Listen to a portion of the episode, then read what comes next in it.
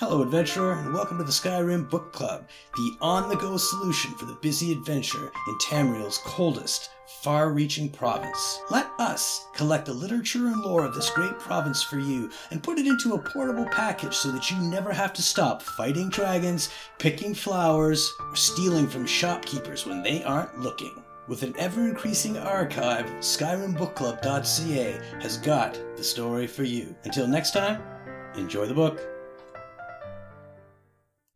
Merchant's Journal. I begged my husband not to go, but he just wouldn't listen. He said if he delayed the shipment even another week, the Legion would find someone else to take it south. Let them keep their blasted money. The road to Whiterun is dangerous these days. Everyone knows it. So many caravans have been attacked, so many travelers vanished into thin air. Some say it's only bandits, but there are rumors of worse goblins, ghosts, witches.